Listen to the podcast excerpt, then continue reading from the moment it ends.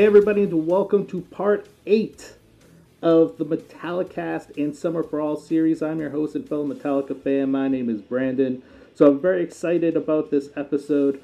We only have two more left, including this one, before the Summer All series is done. I have two guest hosts lined up for both those episodes, and I'm very excited about our guest host this episode.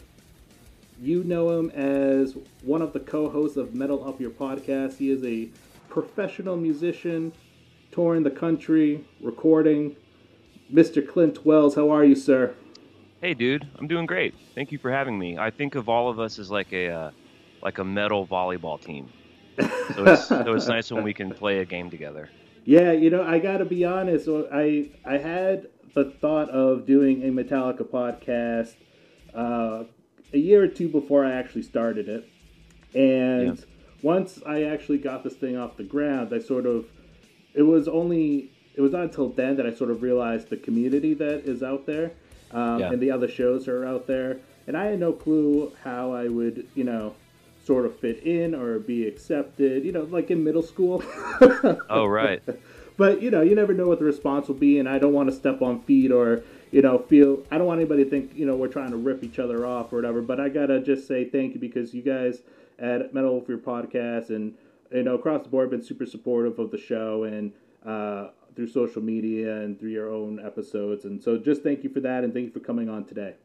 Oh, yeah, dude. Uh, I think the more the merrier. And I think it says a lot about the band that it is interesting that it all sort of happened at the same time. Maybe within eight months, it, sound, it seems like we all kind of came online yeah. with the podcast. But um, I think it's a good time to be a fan. The, the new record's good. The boys are, are successfully selling out stadiums and arenas and – yeah. I don't know, man. It's a good good time to get a conversation going, and I think like I think all the shows. I listen to all the shows, by the way. I listen to your show, and I think they all have their own flavor, honestly. So yeah, I, I agree. Good. I think we all do a pretty good job of coming at it from different perspectives.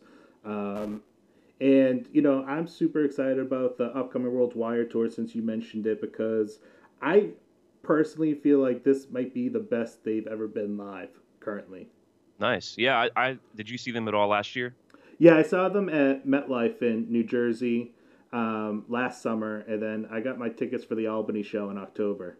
Awesome. Yeah, I I saw them twice last year, and uh, I thought I thought the show was great. The last time I saw them was in 2000, so I I was like 17. I didn't really have I couldn't really remember much about it to compare to it. But that was the Summer Sanitarium tour.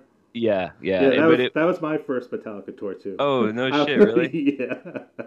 I was, was at the Gillette Stadium one in Mass it was uh, ill-fated um, because James didn't show up because he hurt his back water skiing. So oh it was shit! A, it was yeah, a, remember that. It was a really odd show where basically like uh, the members of Korn and Kid Rock and System of a Down kind of they still played, and Jason sang lead vocal for some of it. It was pretty rough, and then they came back like maybe a month later and played another show at a at an amphitheater, and it was good. I do have a story about Gillette Stadium. So right near Gillette Stadium, I don't know if it's still there, but there's a uh, Toby Keith's Bar and Grill is that still there? Do you know? Uh, I've I've moved away from that area, so I'm not positive. But I was there not too long ago, and I want to say it is there, but I'm not hundred percent. It's like there's nothing over there except for one hotel, Gillette Stadium, yeah. and a Toby Keith's Bar and Grill. Yeah. And uh, I was doing this. Uh, I was touring with this country girl, and we were doing a tour of Toby Keith's Bar and Grills, which is as depressing as it sounds. Wait, there's more than one. oh yeah, it's a huge chain. But but it's That's funny because it's it's funny because it's like Starbucks where no matter where you are, it looks exactly the same. Right. Yeah. So we would fly to like the one in Denver. The next day would be the one in Jersey, and it it was it was not a super fun tour. And um, but I remember there was only one hotel there. So after our show, we're hanging out outside uh, the hotel, and it was Bruce Springsteen's crew. I guess Bruce was doing a tour and it was such that it was kind of like Metallica. They had a whole uh, B rig that they would yeah. send to the next city. So the B rig crew was there just setting up. So yeah, Bruce wasn't there. The concert wasn't that night, but his crew was. So we got a kick out of meeting some of those dudes. We talked until like two in the morning, and then just as I was about to go to bed, one of the uh, one of the crew guys sort of casually mentioned that he was on the crew for Metallica during Saint Anger years for like oh, six God. years. And I was like, well, we're not going to bed. Let's do it all nighter. and he was, yeah, he was, he was, uh, he had some, uh, he had some, um, how should I put this? He had some recreational help to stay up that I wasn't taking part in, but I was just I was high. That's a nice way to put it. Yeah.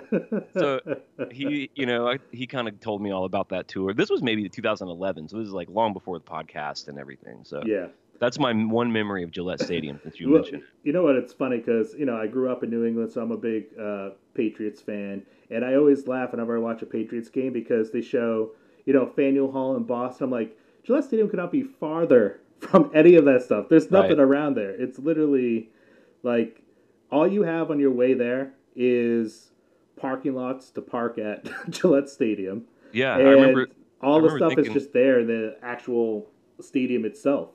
I remember thinking it was. It did feel weird. It feels like it's in the middle of nowhere. Yeah, it sort of is. Yeah, we're we're we're we might be going to that Albany show. Um, we're trying to figure out if logistically if we can make it, but Yeah. if we do, uh, we should we should try to get connected up there. That'd be fun.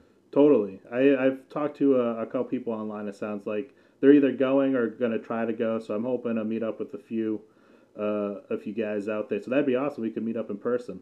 Yep.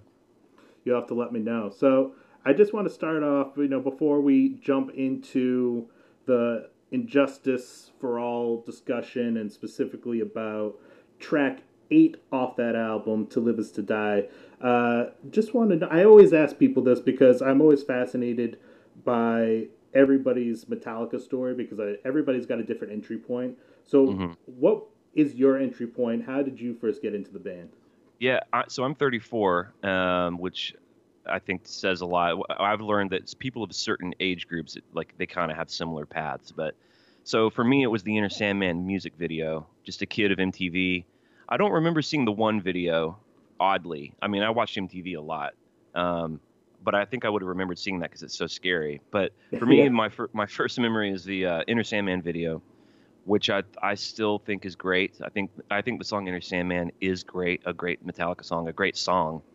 I think it's Yeah. probably one of the most recognizable metal songs ever written, like up there with Iron Man. You know, like Yeah, Back in Black, Iron Man. if you've never heard a metal song before, if for some strange reason you don't know the name Metallica, you probably know Enter Sandman. Yeah, which is ironic because for many for many tr- tr- quote unquote trues out there, that's when they sounded the least like Metallica. You know, right, right. which they well, had no until idea. years later. Yeah, they had no idea. They had no idea Load and Reload were coming. but, yeah, uh, yeah. or Lulu or Saint Anger. Or... right, right, totally. That's uh, we always joke about that. Like people who complain about load and reload, like you know, when Saint Anger and Lulu were happening, people were longing for the days of fuel and the memory remains. yeah, right, right, right. So anyway, yeah, I saw that uh, video with imme- immediate fan, like immediate, like didn't stop to think about it, didn't, you know, didn't pass go, didn't collect two hundred dollars. Immediate fan of the band. Went out and bought the Black Album. Like most people my age at that time, I loved the Black Album, and um, and then so yeah, so that that's when I was a fan. And then of course five years later when Load came out, that was the first record I bought as a fan of Metallica. So that's the Load and Reload era really special to me because that that's when they were my band. Yeah, you you have basically the same story as I do because I'm 33, so I'm just a year younger. Right. So I rem- I have two older brothers that always had MTV on. So I remember being in you know kindergarten, first grade, and seeing that Enter Sandman music video, and at that young an age, latching onto the song. And I remember getting a cassette of the Black Album, and then I kind of I was too young to really dive into any of the back catalog. But then I heard Until It Sleeps. I was like, oh, there's a new Metallica song on the radio. Right. So and Load was the first CD I ever owned. It came with my first stereo that I got for Nice. Christmas. So like I, I similar to you, I have a very like special bond with Load and Reload and that whole era because I was in middle school, like getting into Metallica, discovering really metal and hard rock for the first time. Yeah, yeah. I, I think of that really fondly. And what got me into the early stuff, I mean, I, I did my own investigating, but you know, as you remember, it's harder to acquire music back then. Like you had, we, we would go to the mall like once a month and my mom would give me a $20 bill, which meant Yeah. one CD. You know, Right? Yeah, yeah, my sister would go spend it on like what can't, she would really make the $20 spread. Yeah. For me, it was, that just meant one 17.99 CD. So right. like I remember being in the CD store holding Use Your Illusion 1 and Use Your Illusion 2 and being super torn over which one to buy because I went through that same thing. that was gonna that was gonna be the one I was only gonna be able to listen to for like three months until I could go again. You know. Do you remember which one you bought first? I went with Use Your Illusion one. Oh, I went with and- two. I went with two I'll- first. One I'll tell you. after. I'll tell you why though. You'll probably think it's funny, because it had so many songs with cuss words in the title. It had right next door to hell, don't damn me, back off, Back bitch. Back off, bitch. Yeah. And I, you know, just as a kid, I was like, sticking it to. That was my way of sticking it to the man. Well, it's know? funny because you know, similar to that too. I went to a record store to look at the Metallica CDs. I was like, all right, there's four that I don't own. I Hmm. only have enough money to buy one. So I'm looking at like the album covers because I, I didn't hear much of this music, if any of it, at that point. So I was like, just basing it off album covers, and I'm like, all right, I feel like as badass as the electric chair is, and this and that, I'm like, if I bring home an album called Kill 'Em All, my mom's gonna be like, "What the hell did you buy?" Right. so I went with that one first, which was probably the biggest shock once I put it on. I was like, "Whoa, this is the same band that does Until It Sleeps at Enter Sandman." yeah, yeah, yeah. What? Maybe you feel this way too. I, I've, I've been thinking as I've been getting older, and I, I have a daughter now. And do you have any kids? Not yet, no. Okay.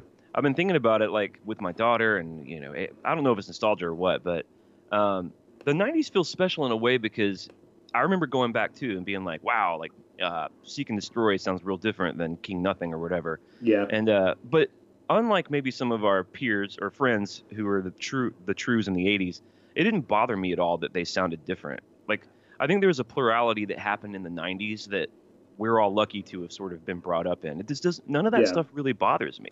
no, I like different. I think uh, one of the reasons why Metallica is my favorite band is because, in my opinion, every album you get has a signature sound, but Right. you never know what to expect because they're going to take that sound in different directions. Yeah, I agree. I agree. And I, you know, like I, I don't want to knock any bands out there, but like I have nothing but respect for a band like ACDC, and I Mhm. get part of the appeal is that they basically have done the same album over and over again. But that, but to me, that's just a lot less interesting. I, I totally agree. There, there.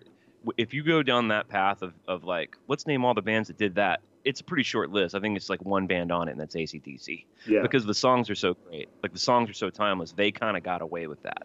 even but- like a band like Megadeth when they came out with Risk. I'm not saying I love that album or anything, but I was like, I thought it was really cool that they were doing some different stuff, and you know, it was a little bit poppy or whatever. But I was like, hey, you know, they're they're experimenting, they're doing the thing, you know. It's almost similar to. Um, do you live kind of near where you grew up in New England? Yeah, within a few hours. It's odd sometimes for me to to come across or have coffee or have a drink with someone that I went to school with or knew from a long time ago, and when they're still kind of living the exact same life. You know what I mean? That was happening 15 Sort or 20 of. years ago. Sort of like the towny mentality. Yeah, it's it's it's a little bit of a bummer, you know. yeah, like, yeah, yeah. and I think I think that's the same with records too. Like people grow, people change, and when your artists don't, I don't know. It's like I kind of depend on my artists to do that, even if they go into areas that I maybe that aren't my favorite. You know, like Sure. that's why I look to them. You know, they're they're the ones who help me see the world. So I like when they do weird shit like that. Totally. And I'm into some more like avant garde stuff too, like you know, whether it's from Mike Patton or John Zorn or you know, some of the Frank Zappa stuff or you know, Mhm. whatever quirky stuff is out there. So when they did an album like Lulu, I was extremely intrigued and it like that album, I'm not saying it's a go-to album for me, but it I will go back to it and give it attention because it's just so bizarre. Right? totally. Yeah. you know, it's the best way I guess I can sum it up. But It's yeah. It's good if you're in the mood for that kind of thing. It's perfect for that. yeah, it, it's just um, it is not for everybody, and it's not intended for everybody. And I'm not going to be putting that album over Master Puppets any day, you know. But Right. Totally. Uh, so I, you know, it's interesting to me that you say um, that's one of the appeals of Metallica to you because you know I was listening to some of your music on ClintWellsMusic.com. I'll give you a little plug there. Oh boy. I hope the I hope the servers won't crash if everyone's so interested in my music. they the only reason they won't crash is because there's only so many people listening to this podcast. But but uh, you know the music that you have posted there is you know very different than Metallica. I would the few songs I listened to, I would describe it more in line with uh, you know, I, I I heard some Beatles influence. I heard um, it sounds more in line with maybe like a Ryan Adams. Yeah, Ryan Um, Adams, big influence of mine. So I was just curious, you know, how does Metallica do when you are when you're composing um, a song more in that style or anything outside of rock? Because I think you just did a was it you that just did a reggae album? No, that's my my co-host Ethan. He just did Co-host that. Ethan. All right, my I, I have a but- side project called Lunar Satan that is like a metal. It's like Yeah. a new wave of British heavy metal, like satanic space odyssey. um, that is, Enough that said. is- and but that's kind of a new thing, and that that's definitely like a um, a winky kind of ghostish type band. But you're right, most of my music is um, acoustic based. If it's not acoustic based, it's more like Radiohead. It's it's more ethereal, Right. ambient. It's a bit stranger. And then you- I'm a I'm a songwriter for a living too, as well as a guitar player. So a lot of it is commercial or country music, uh, Mhm. music that would be good in a film or on a TV commercial. right. And the, I, I think the way that the way that the thread of it with Metallica with me isn't so much like in the chugga chugga or downstrokes or even just metal as a genre, but more about like attitude, their bravery, their um, their commitment to being great, like you know the perfectionism of the Mhm. band, particularly with James and Lars, Right. and uh, and the the um, you know their sort of unwavering uh, commitment to trying something new. Yeah. I, I it's weird how often I either consciously or subconsciously think about James or Lars when I'm wanting to write something that's a little different or inject something a, something left of center into a country song or it's really more about an attitude, you know, like they Hmm. carried over that sort of punk rock attitude that I think has been so important for music. That's really And what- interesting. Whether it's Pearl Jam or U2 or Madonna, you know, like that's Yeah. something that I've always uh, looked up to them with, you know. And you know, if you're an '80s true, as you said, cover your ears because what I'm about to say might be blasphemy to you. But Uh-oh. Metallica writes great pop songs. Absolutely. You know, like no question. Enter Sandman, the the if you take it, uh, uh, especially like the Black Album, Load, Reload, where I feel like that was more of the focus of the songwriting. Great hooks, great melodies. I mean, there's a reason why those albums sold the way that they did and got the airplay that they did. And you know, they did it all without any outside songwriters. You know, unlike a band like Aerosmith. I'm not knocking Aerosmith, but Sure. um, you know, they kind of always kept the songwriting to the uh, within the band, and they were able to produce massive results. I, absolutely agree. Like a band like Aerosmith, you mentioned Aerosmith for sure. tar- Started taking in outside songwriters and uh, um, Kiss, yeah, which is another band that I love a lot. Started they they kind of were writing from the outside and Even Uh, Megadeth during that little '90s era with Risk, they were getting some uh, songwriting from the outside, I believe, too. well, in my in my opinion, that dude needs all the help he can get. I'm, not a big Megadeth fan. So Uh, I, well, I, you know, I'll, I'll say this because I've mentioned them twice already. Um, I grew up a big Megadeth fan, and then probably the last decade or so of new music completely lost me because I find it very generic. And Dave Mustaine as a personality also lost me along the way over the last decade or so. yeah, he's. I think he's disappointing for a lot of his fans, especially as an outsider. Where I'm like, I don't care either way.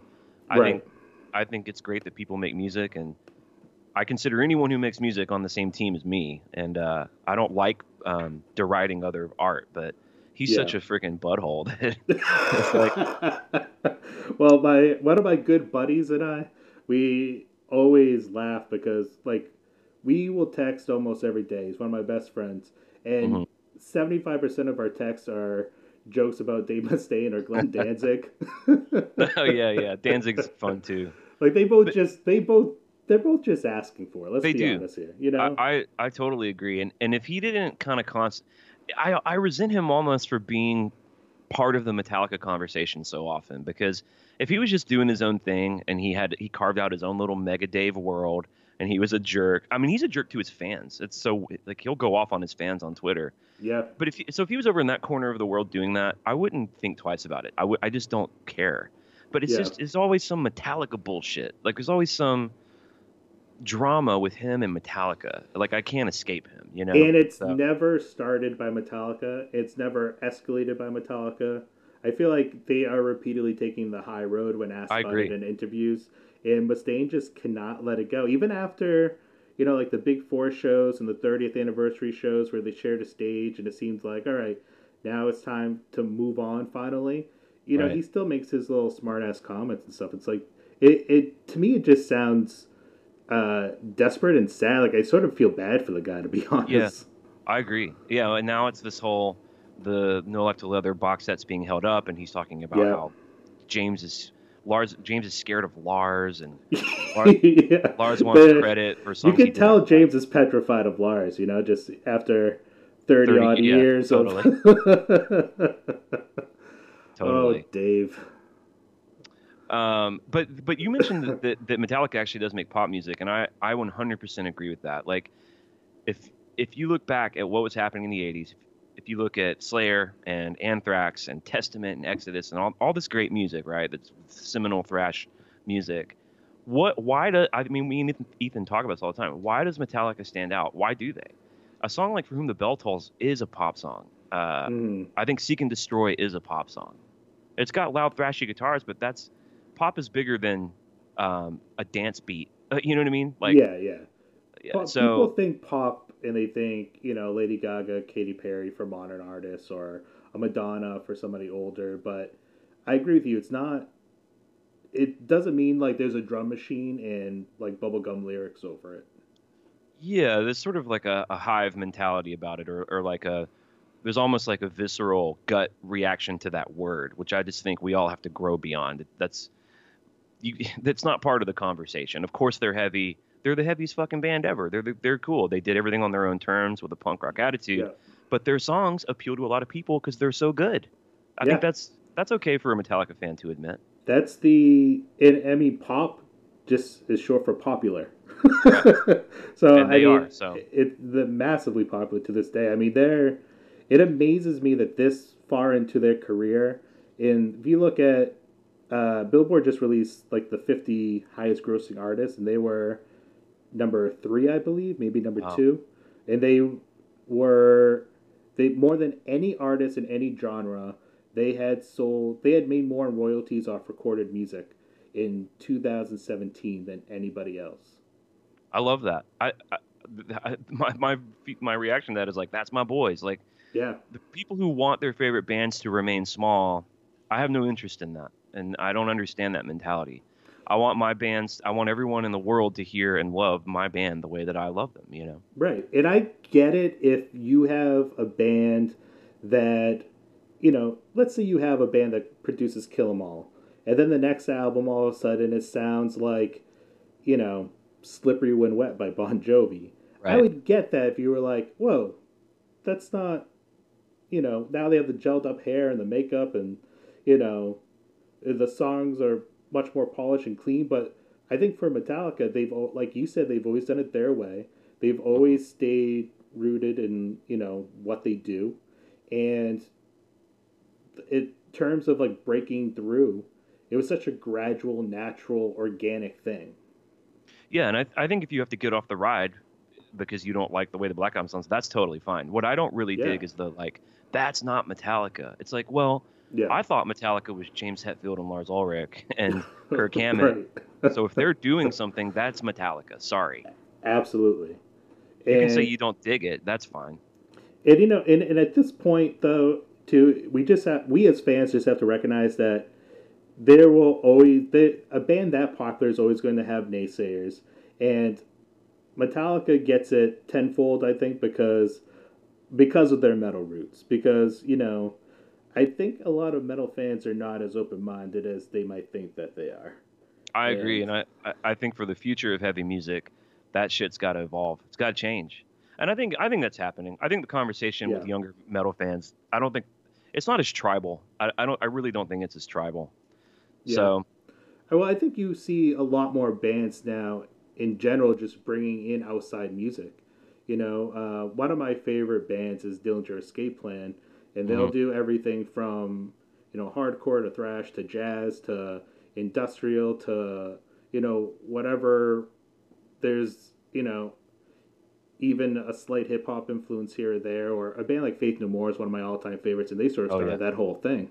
You know, if, if, blending hip hop and funk and Funk, you know yeah. Lionel Richie covers and you know they're all over the boat, and that's and, and that's what attracts me to those bands. Yeah, I agree. I totally agree. So I gotta ask, And Justice for All 30th anniversary this month, hence the reason for this little And Summer for All series that I am doing. General thoughts on the Justice album?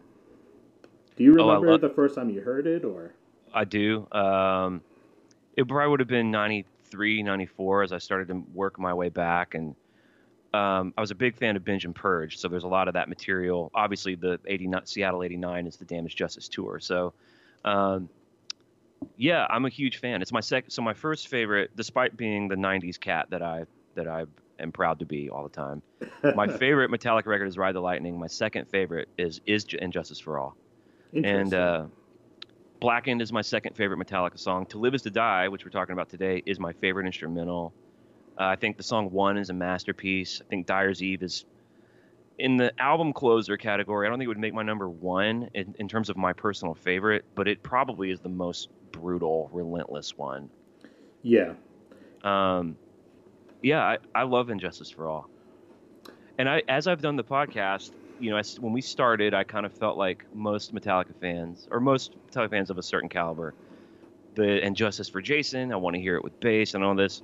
I've kind of started to feel like I don't know if I want to hear it any different. Like if they do, if they put out a remix of it, I I think that's interesting. But I don't. I hope it's not just a remix with bass. You know what I mean? right. I, I said this on a episode recently. Um, it might have been when I was talking to Kevin Van Dam when I had him on.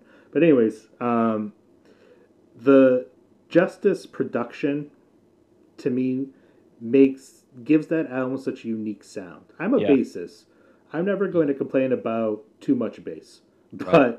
I having the lack of the low end at times just makes it sound bleak and grim, and it just gives that album, whether this was by accident or not, it gives that album, in my opinion, such a unique flavor. Yeah, I agree. It, it has its own character. There was an interesting interview with Kirk on the Gilbert Gottfried show. I don't know if you've heard that, and they, it's weird. They they mostly just talk about movies, old horror movies, but the one thing they do talk about with Metallica is the the lack of bass and Injustice for All. He talks about how, um, and he, you know, he's not the best spokesperson for that. It's yeah, kind of yeah, a weird yeah. question for him, but he talks about how it was a sound, it was a deliberate sound that they went for, and how there were things they liked about it and things they didn't. And w- once they did it, they were proud of it. But then they moved, obviously, they moved on to the Black Album, which sonically is a high point for them. Right. But but you're right, like the sort of coldness of it, the sort of sterileness of it, is really part of the sound of that record. Obviously, that sounds so obvious to say now, but I'm just thinking in hindsight Yeah. and like with the subject matter, it's their most political record. It's I think it's- extremely angry. You know, I think it's by far their darkest period. I Yeah. mean, when you when your lead single literally says the word infanticide, as we discussed in the Harvester of Sorrow episode, uh, you're you're in dark territory here. And Yeah.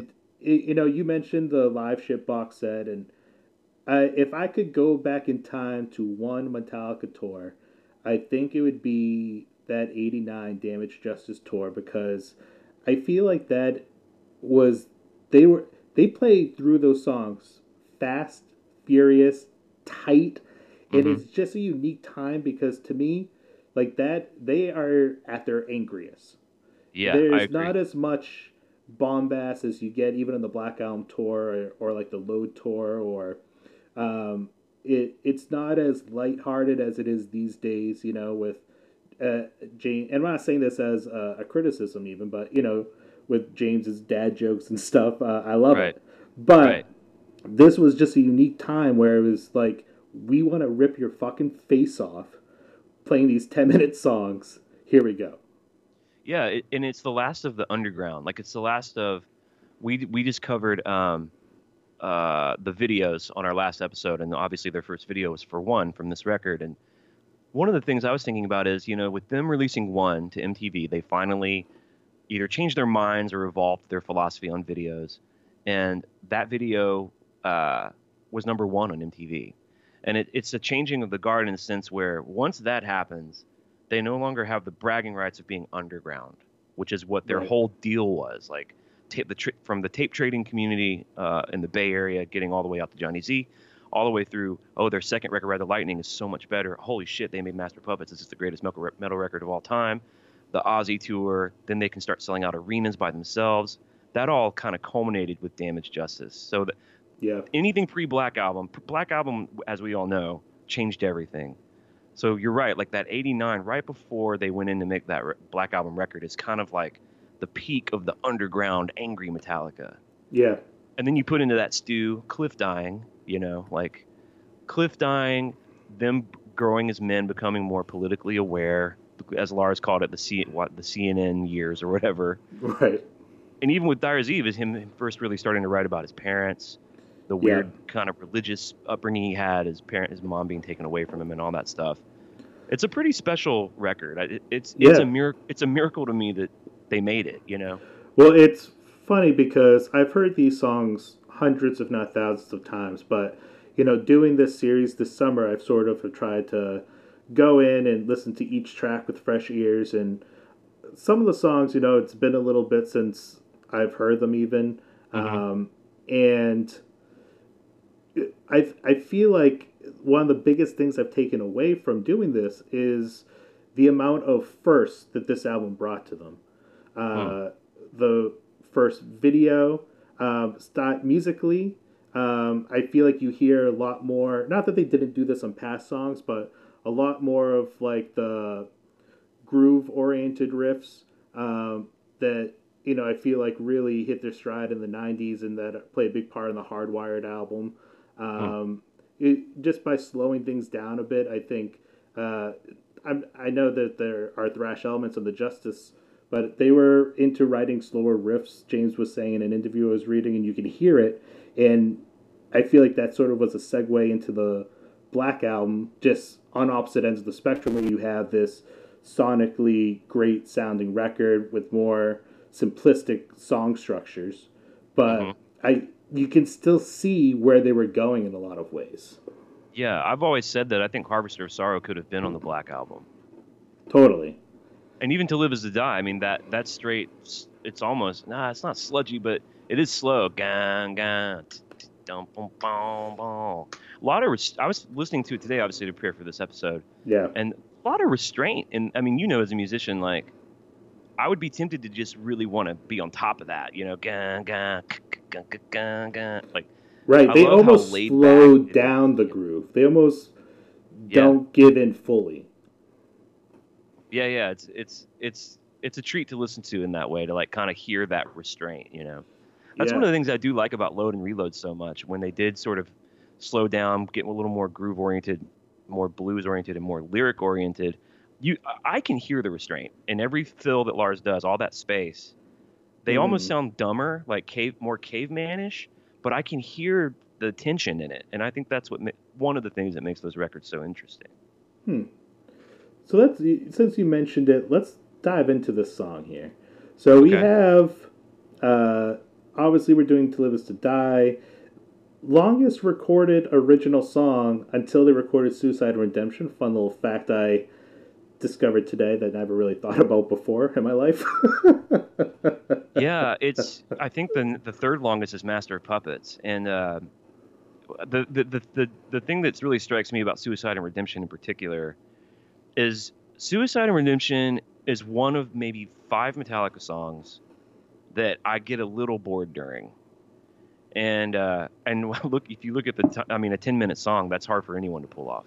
But Yeah. what's interesting is I don't feel that way about To Live Is to Die. Like, it it's melodically so strong and so interesting and so dynamic. You know, it's it's bookended with those two acoustic kind of nylon string, beautiful parts, and then that middle clean electric part. Like it's just it's a whole ride. You know, yeah, Suicide and Redemption kind of carries you. It's kind of the same dynamic for the whole I- thing. I feel like with Suicide and Redemption, it gets interesting to me about midway. And like Yeah. the second half of that song is a lot more interesting to me than the first half of that song. Um, but I feel like those two instrumentals, if we're comparing To Live, Die, and Suicide Redemption, in some ways are. I feel like with Suicide Redemption, they were almost going for part two of Is to Live Is to Die. I don't think they mm. got there, but I I feel like it's they're the most similar out of all the instrumentals. Call of Cthulhu yeah. is its own thing. Yep. Uh, Orion goes in a lot of different directions with the bass interlude and the various bass solos that Cliff sprinkles throughout, and I I feel like those two are a lot more unique. And Till This Die is a better version of Suicide and Redemption in some ways, where you have sort of like the more chugging riffs and whatnot. Yeah, yeah, yeah. It's it's less ethereal. Like Orion and Call of Cthulhu are very ethereal pieces. Right. To Live Is to Die is very chunky and um, and maybe the difference, you know, like from what I read, uh, To Live Is to Die is kind of mostly composed of unused Cliff music, like unused Cliff riffs. Yes. And that might be the difference. You know, I mean, his writing may have, have just been that powerful. And it's interesting, too, that you mentioned that because they did borrow some riffs from Cliff, and I feel like as a result, now bear with me because it's going to sound like a criticism at first. I feel like as a result, it sounds like a bunch of different songs put together, mm-hmm. but they do it in a way that's flawless. Yeah, all weird. the transitions just flow together. If you if we listen to the intro, like you said, we have that kind of classical style, clean guitar. The heavy part when it enters is completely unrelated. That clean part just fades out as the heavy part fades in, and it's like a new song begins. But it works. Yeah, it's it's in a completely different key. Yeah, and so is so is the middle part. the The intro is in E minor, then it goes to this F sharp thing, then the middle part's A minor, and and just weaving all of that together which you're right. The intro they don't really weave together; they just sort of fade out. Which, if I was going to put on my Kevin Van Dam uh, uh, hat, um, which he's way smarter than me, so I, I don't I don't try to do that too often. He, but he gets uh, it's funny because when Nick, not to interrupt you, I'm sorry, but when Nick was on the show, he also mentioned Kevin Van Dam just as like this, you know, because when he came on and talked Eye of the Beholder, I was I, there were times where I was like, Kevin, take lead. yeah, totally. He uh he's a he's a good friend of our show, and he came. We had a party um, for our one year anniversary, and he came, and um, I I was in several com- deep conversations with him. I was completely hammered, so I don't really remember a lot of it. But, uh, uh, um, but the what I thought of today, like listening to it and thinking about Cliff and just trying to get in the spirit of what the why they wrote it and all this, mm-hmm. it does seem like you're sort of it's a lullaby-ish thing, and you're sort of swept up in it, and then the sort mm. of creepy got got like it creeps in almost to sort of say like you're not going to get you know this isn't going to be a sweet ride. Shit's going to get dark. It's not. We're not in the yeah. happy times here, you know. Like there's maybe some some of that was intentional. Some of the jarringness of it, you saying it feeling like different pieces of music, might yeah. have been intentional. Um, I think that opening thing is like among the prettiest pieces of music in their whole catalog. You know, it yeah. sounds like a hundred acoustic guitars, and it sounds like some are steel string, some are nylon, but just the way they're blended, it doesn't feel like you know some bands would do that in the '80s and yeah. it would feel kind of gimmicky. They'd bring out acoustics and layer them, and yes, it'd feel kind of we. It just I don't it, know. It wouldn't feels quite very land it. like Wanted, Dead or Alive. Yes.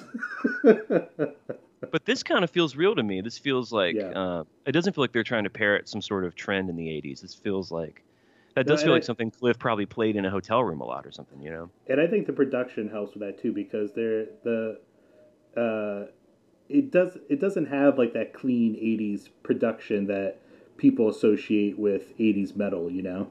Mm-hmm. It still has that kind of gritty, grimy right. sound to it.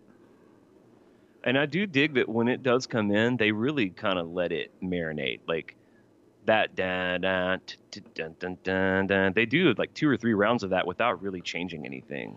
Yeah, well, I was reading a, a quote from Lars this morning, and I'll just read it real quick um, because he makes mention. I'll read part of it real quick.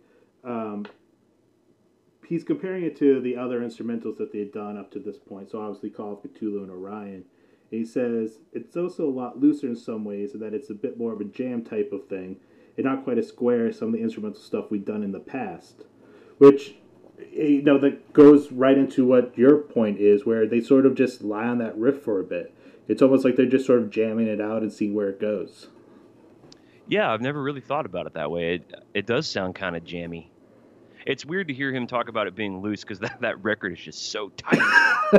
well, I know what he means. com- though. He means compared spirit, to Black the spirit End, of it. Compared to Black End. Yeah, yeah, totally. Compared to, the double kick on Dyers Eve. For yeah, sure. yeah, yeah. But Uh, um, I you mentioned the beginning being a really beautiful part, and the thing that made me love this instrumental was O- Orion is my personal favorite. To Live Is to Die is easily my second favorite instrumental by the band, Okay. and the part that made me fall in love with it was I think the be- the middle part is just gorgeous, where it's about a little over four minutes in after the guitar harmony, it just sort of has that sudden stop, and then Mhm. it comes in with that clean finger picking from James, and Kirk is playing those little swells, it's just so orchestral and it's gorgeous. I, I love it. It's a it's a yeah, it's a highlight of their whole recorded catalog.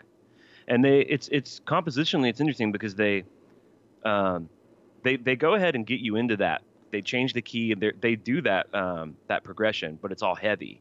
So when they finally stop and it's just James with that sort of lo-fi, real twangy uh Yeah. guitar, you've already sort of been introduced to it, but you don't really notice it until it breaks down like that. You know what I mean? Yep. just that bow, bow, bow, bow, all the har- guitar harmony and stuff. That's the same chord progression. I, I never really noticed it though until it all sucks down to just James. And having that lo-fi element to it, as you put it, is I, to me that just makes that sound so alone. So it, Yeah. it gives it this feeling of isolation. It is lonely sounding, and it's cool that they didn't use that same intro outro acoustic thing. Like it's cool that they changed up the tone for that moment instead Yeah. of just sort of like, oh well, we have this really pretty clean thing. We'll just revisit that. And by doing so, I think when they do gradually build back up, it has much more power behind it once you do Mhm. kick things into gear. Yeah, I, I totally agree. And unlike maybe Suicide and Redemption, the melodies are so strong throughout the whole song that it, it doesn't need a lyric to me. You know, I, I know we're about to come up on this poem, but I, you know, Suicide and Redemption, I, I feel like could have benefited from some. Like the way My Friend of Misery was maybe intended to be an original or, or an, uh, an instrumental. And then they were like, well, let's just put words on this. I'm glad they did, you know? Yeah. Like, so, My Friend of Misery is one of my favorite deep cuts. Which is But, funny uh, because I actually have in my notes to mention that song because the middle of My Friend of Misery, where they go back to the solo bass line and then they're Mhm. doing the uh, adding the guitar over it, is a little bit similar to what they do in the midsection here of To Live Is to Die. Similar effect, not quite the same because, like I said, you have the bass line and it's My Friend of Misery is more structured into that pop song format than uh, this one is. Have you have you as a bass player have you weighed in yet on the the whole issue of the bass and the lack of bass and I know we talked about that a little earlier, but It does not bother me um, as a bassist. Uh, my only beef is, you know, when I was trying to learn how to play these songs, I had to rely on music and tab a lot more because it's is hard to hear, mhm, and especially for um, the little nuances here or there in certain songs. Um, well, how the hell did whoever tabbed him out? How did they do it? I don't know. They must have I mean- had some kind of isolated track, right? Like, or maybe watched him live or something. But even live, it varies. I feel like you know it's not Yeah, going to be true. played exactly the same as uh, you're going to put different nuances and change a note or change a rhythm slightly here or there. Well, well, they they did. They kind of played this as part of medleys. Um, it's on the Seattle '89, and they did it a little bit on the Nowhere Else to Roam tour, where it's kind of a Jason solo, and he'll he'll on the Seattle '89. It's just him playing "To Live Is to Die," but you can tell it's not what he would have played on the record. He's playing very chordal. He's Yeah. kind of just holding it down while they do the guitar harmony stuff. yeah. You know what I'm talking about? Have you seen that? Yes. Yeah. I have. It's been a number of years, so I got to go back and revisit it. it's pretty cool and they did it on the uh in, during black album world too but they just kind of in the black album it was it's really cool because it, from what i remember it's he, they do a medley of all the uh, instrumentals so it's orion into they don't do it in order it's orion into to lives to die into call of cthulhu it's pretty cool but yeah if you were just looking at that for what he might have played on the record there's no way he played that on the record it's Yeah. more of just like him approximating it and changing it live for it to project in a big room. You know. Yeah, but like I said, I I feel like as an overall piece of art, the lack of low end, like I said, helps in my opinion with the feel and the attitude of that album, and it makes it unique. And the reason you know it's powerful is because people are still talking about it 30 years later. Yeah, I totally agree. I saw an interesting interview with James where he was being asked about it. It's, it's almost reason of, enough for them not to have done it this way just to avoid the goddamn questions for the rest of their career. But he was being asked about it yet again, and uh, he was talking about. He, it was it was framed specifically about have you, are you interested in remixing it or re-recording it? And he was like, absolutely not. Like that's the sound of that record. It was a yes. chapter in Metallica's history. That chapter's over. It's now a document. Jason said the same thing. Someone yeah. gave him an And Justice for Jason record, and he was like, they're like, this is how it should have been. And Jason's like, I think the way it came out is how it should have been. Like it left yeah. its mark on the world and all that stuff. That's what part of what I love this band too is that they really do look at each album as it's honest to the moment. You know, they they might look back and say, "Oh, I cringe at that song," or "I wish we did this differently or that differently," but they're not going to go back and change it or re-record it, or completely remix it. They're going to just say, this was our statement at the time, and we're going to let that just be it. And I wouldn't want them wasting valuable time going back and living in 1988 again. Like, no. I'd rather them use that time to make a new record as good as Hardwired or better, you know? So Right. And, and I think that's part of the reason why, it, again, going back to how popular they are and how relevant they still are, is because that is their attitude. You know, they're not they've never stopped to live in the past for too long. Absolutely. One of the things I do like about uh, right after that pretty section is we get we do get one of the rare recorded James Hetfield solos. Yes. Uh, which I think is always a treat. I love hearing him play lead guitar. Definitely has its own its own thing. It, it definitely stands out. Like you can tell, nothing else matters is him. You can tell that that little part of the Outlaw Torn is him. He definitely has his own signature sound, even when soloing. Yeah, and it's cool, you know. It's like they did it on Suicide and Redemption as well. It's cool to carve in a little moment for him to, uh, you know, he's like any guitar player. He loves to play. He, you know, he wants a moment to to noodle and shine. Although I was watching the, um, you know, the one time they played it full on was at the night two of the 30th anniversary shows yeah. in 2011. And when it comes to that part, Kirk plays the sol- plays his solo. Yeah, I, I was like, that. oh, it's kind of a bummer. I actually watched that this morning in preparation for this episode because I wanted to see sort of how they uh, presented it live. Uh, what you think? Sure, um, I thought it was cool. I think it, you know, the attitude is there. It was definitely, you know, not as tight as uh, you expect Metallica to be live because it's the first time playing it live. That that was during a week where they were just playing different, play basically their whole catalog, you know. So yeah. it was definitely a lot looser.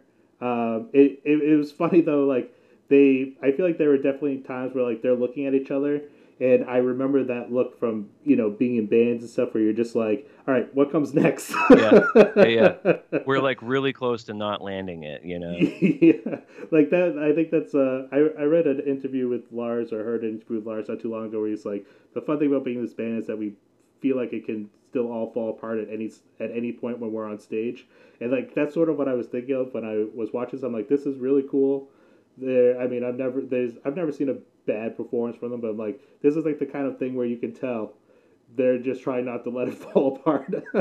and that's and that's the punk rock aesthetic too that I that I think makes them special. Like it's more interesting to me to see that and be on that wave with them, not knowing where it may or may not land, than like than a band like Dream Theater, which don't get me wrong, extremely impressive. Those dudes are monsters, and I know Mike Portnoy's a deep cat, big Beatles fan, and all this. Yeah. But you you know those dudes are just so precise and they're so excellent. It's to the point where it's almost boring. You know, it's like yeah. it's going to be perfect.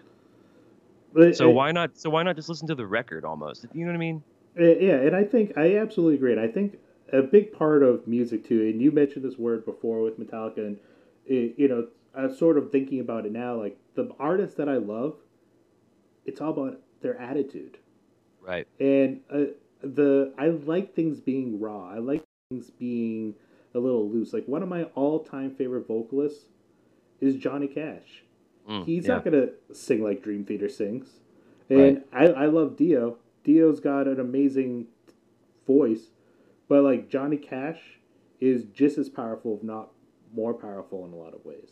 Yeah, and he and he he was scary. Like you know, like even if you were a huge fan, you were kind of scared of him. Right. I remember I remember seeing like videos of Layne Staley. You know, like he'd come out there on the dirt tour and take his shirt, you know, take his shirt off, and you didn't know if he was going to make it through the show or if he was going to a demon was going to come out of him or yep. you know what I mean. It was just like there's something there was an element of, of fear about it that made Yeah. it made it special. You Same know? thing with uh, Scott Weiland. You know, he it's like, which- Absolutely. which, Scott are we getting tonight?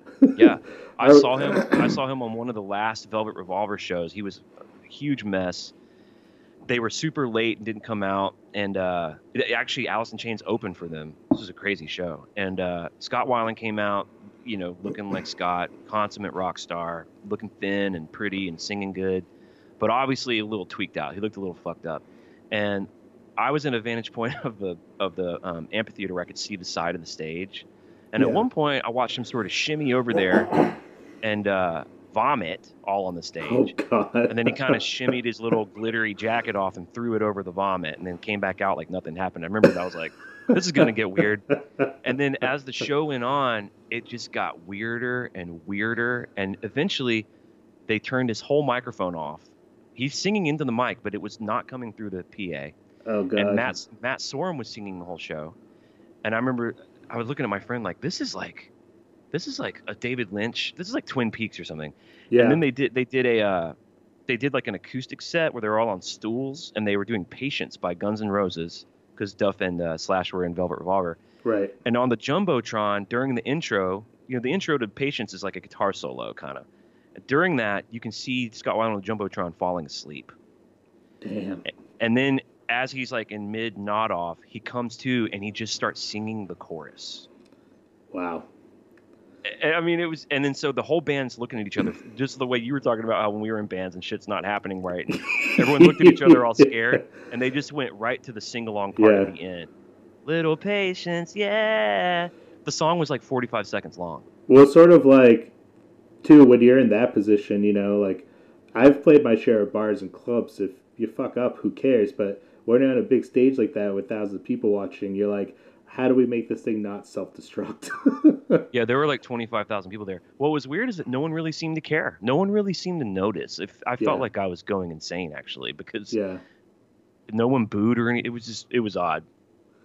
That maybe maybe yeah I, I, it's tragic you know like it's it's it's easy to romanticize but it's really just it's it's tragic you know that one that one hit me a lot um, Yeah, but but he had that thing. He had that. He was kind of scary in a way because yeah it just felt so real. Like, and obviously it was real enough to where it took his own life. But people can feel that, I think, you know. And I Yeah. and I'm so glad that James got well because he was going down a, a similar path, you know. And so yeah what's so cool that we have now as fans is we still have that realness, but he's he's healthy, you know. And if that comes with if he's traded uh, singing "So What" for some dad jokes, if that's like the collateral damage, I'm okay with that. well i just remember i remember seeing him on tv for the first time after he got out of rehab i think it might have actually been at this is really random but it might have been at mtv icon aerosmith Mm, okay. And I remember him coming on stage, and you know this is the Saint Anger year, so he has sort of like that. Uh, hair was sort of slicked back. He had like those black glasses on, if I recall Yep, I correctly. Yeah. And I was like, this is a different look. And then he started to speak, and it was so. What he said about Aerosmith, I, I'm not gonna quote him because I couldn't, but what he said was so raw, and he's getting like choked up on stage, and I was like, whoa, this is a completely different James Hetfield, and the reason I mention this is because I feel like he is finally himself. You know, he's not putting on like a an angry show or Macho. yeah, yeah, yeah. That's a better way to put it. And it, he's just being a little bit more real. And as a result, I feel like we've gotten a lot more information off him. Like he's a lot more open to talking about his lyrics and what songs are about to him. And um, you know, it's it's cool. We've got. I think. I mean, besides the health reasons and wanting to have him live a long, happy life, you know, as fans, we're just benefiting in so many ways. Yeah, I, to- I totally agree. I think we're really lucky. I'm grateful he got help, and, And I think that he, you- that, you know, they had to make Saint Anger, and Saint Anger's kind of his, his AA record, and um, we've been I've been criticized for saying that, but the, the lyrics are very like on the surface, and you know, my lifestyle determines my death style, and Yeah. I'm angry and Well, kill, a- kill, kill, kill. There's a reason too why there's repetition to a lot of the lyrics and stuff, you know. Sure, right, like the rote, yeah, the kind of the, yeah, the AA, the rote, the ritual, the Yeah. all that stuff. But I think they had to get it out, and I think his lyrics on Death Magnetic are great. I think Yeah. the lyrics on Hardwired are great. Yeah, I, It- I mean, I think I loved both those records. I like Saint Anger. You know, there's, there's, uh, I understand the criticisms, and I definitely think it has flaws, but you know, there's some hidden gems in there and some great riffs or whatever. But anyways, like, uh, I love Death Magnetic and Hardwired, and to me, Hardwired is just a near perfect record. Yeah, I agree. I, even the song I don't like as much, which is Murder One, I still like it. you know, I still, you know, Yeah, I still listen I, to it. I agree. That's the probably the weakest song on the album, but I'm not necessarily going to skip it. I'm looking forward to the tour coming up because I'm, you know, they played Spit Out the Bone at almost every show in Europe, so. I'm hoping that they bring that over here too. I know that I, I. It's funny too because when I saw them uh, last summer, I'm sure you can relate since you went to a couple of shows. The audience reaction to the new songs, just as high and as loud and as great as, like when they play a lot of the classic stuff.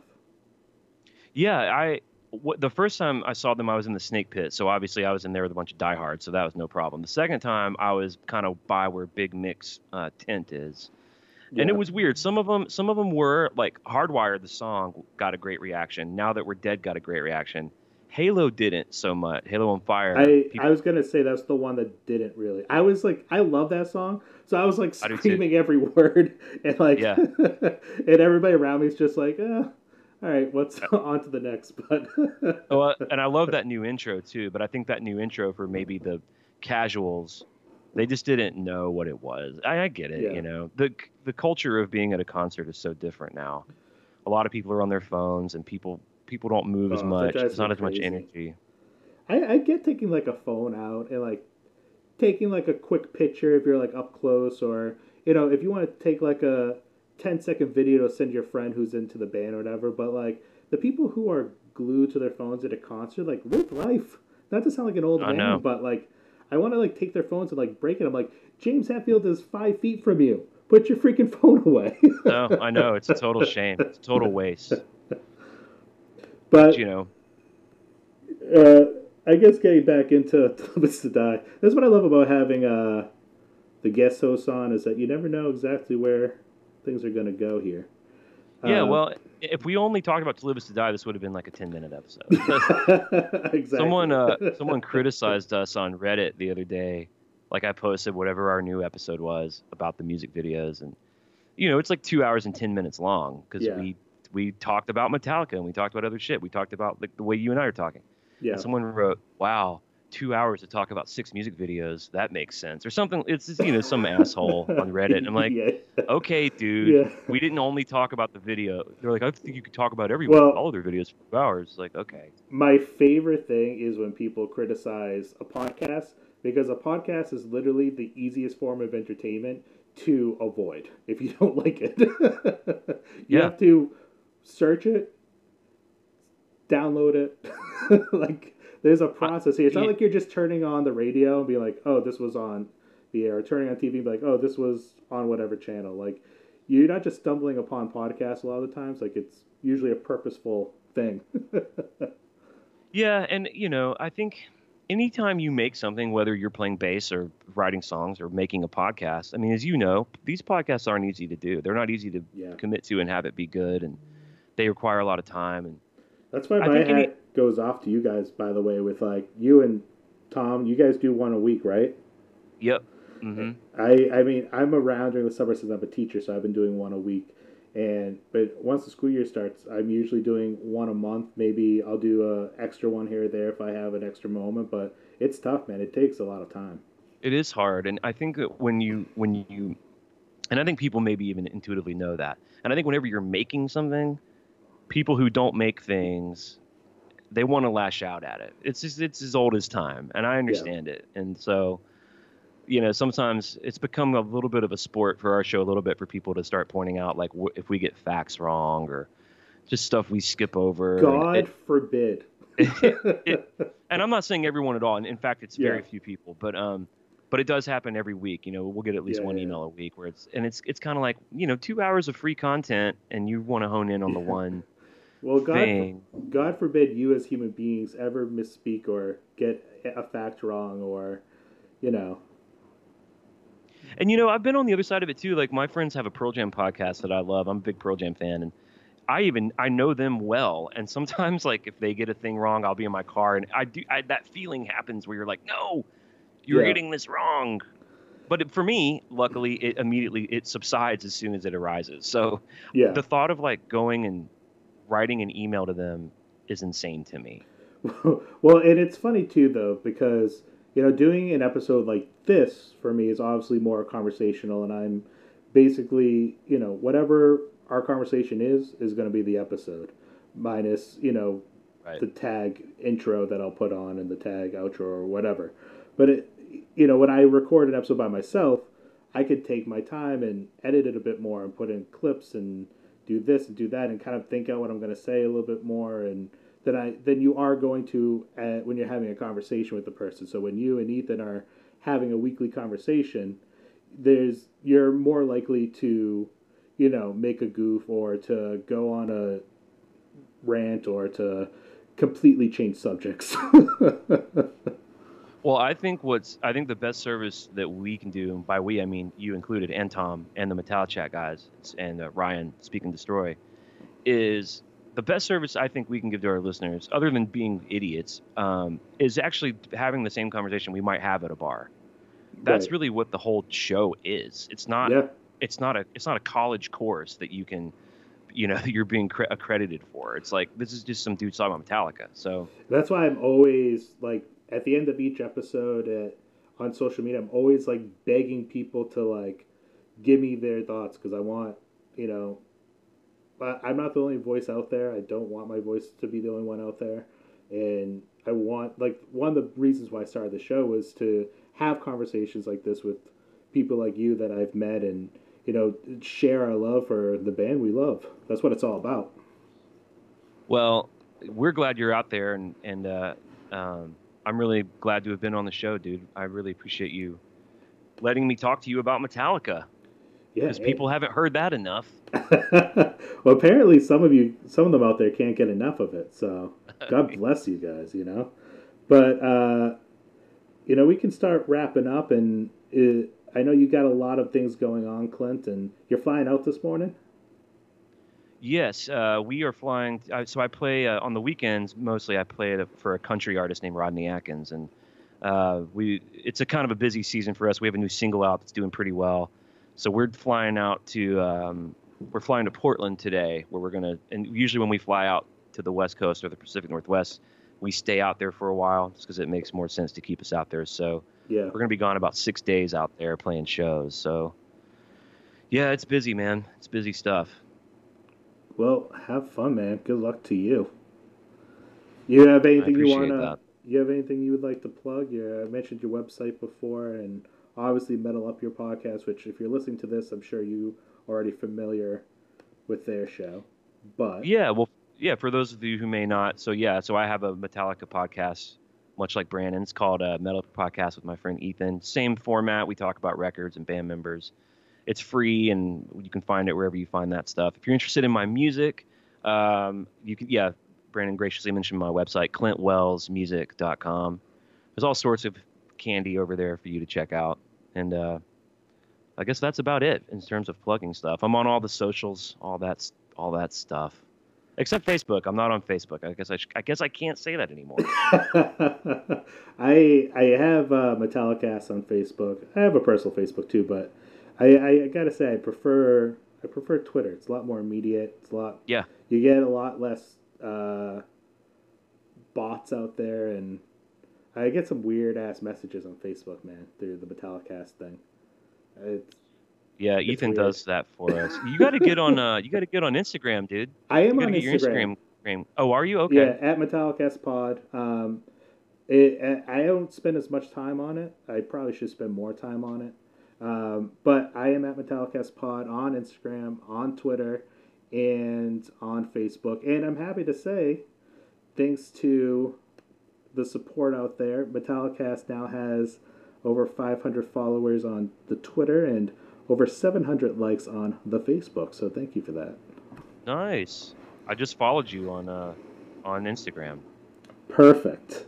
Yeah, you gotta I, get on there. You gotta get on there and do some uh, uh, and and justice for Jason bass stuff for the justice stuff.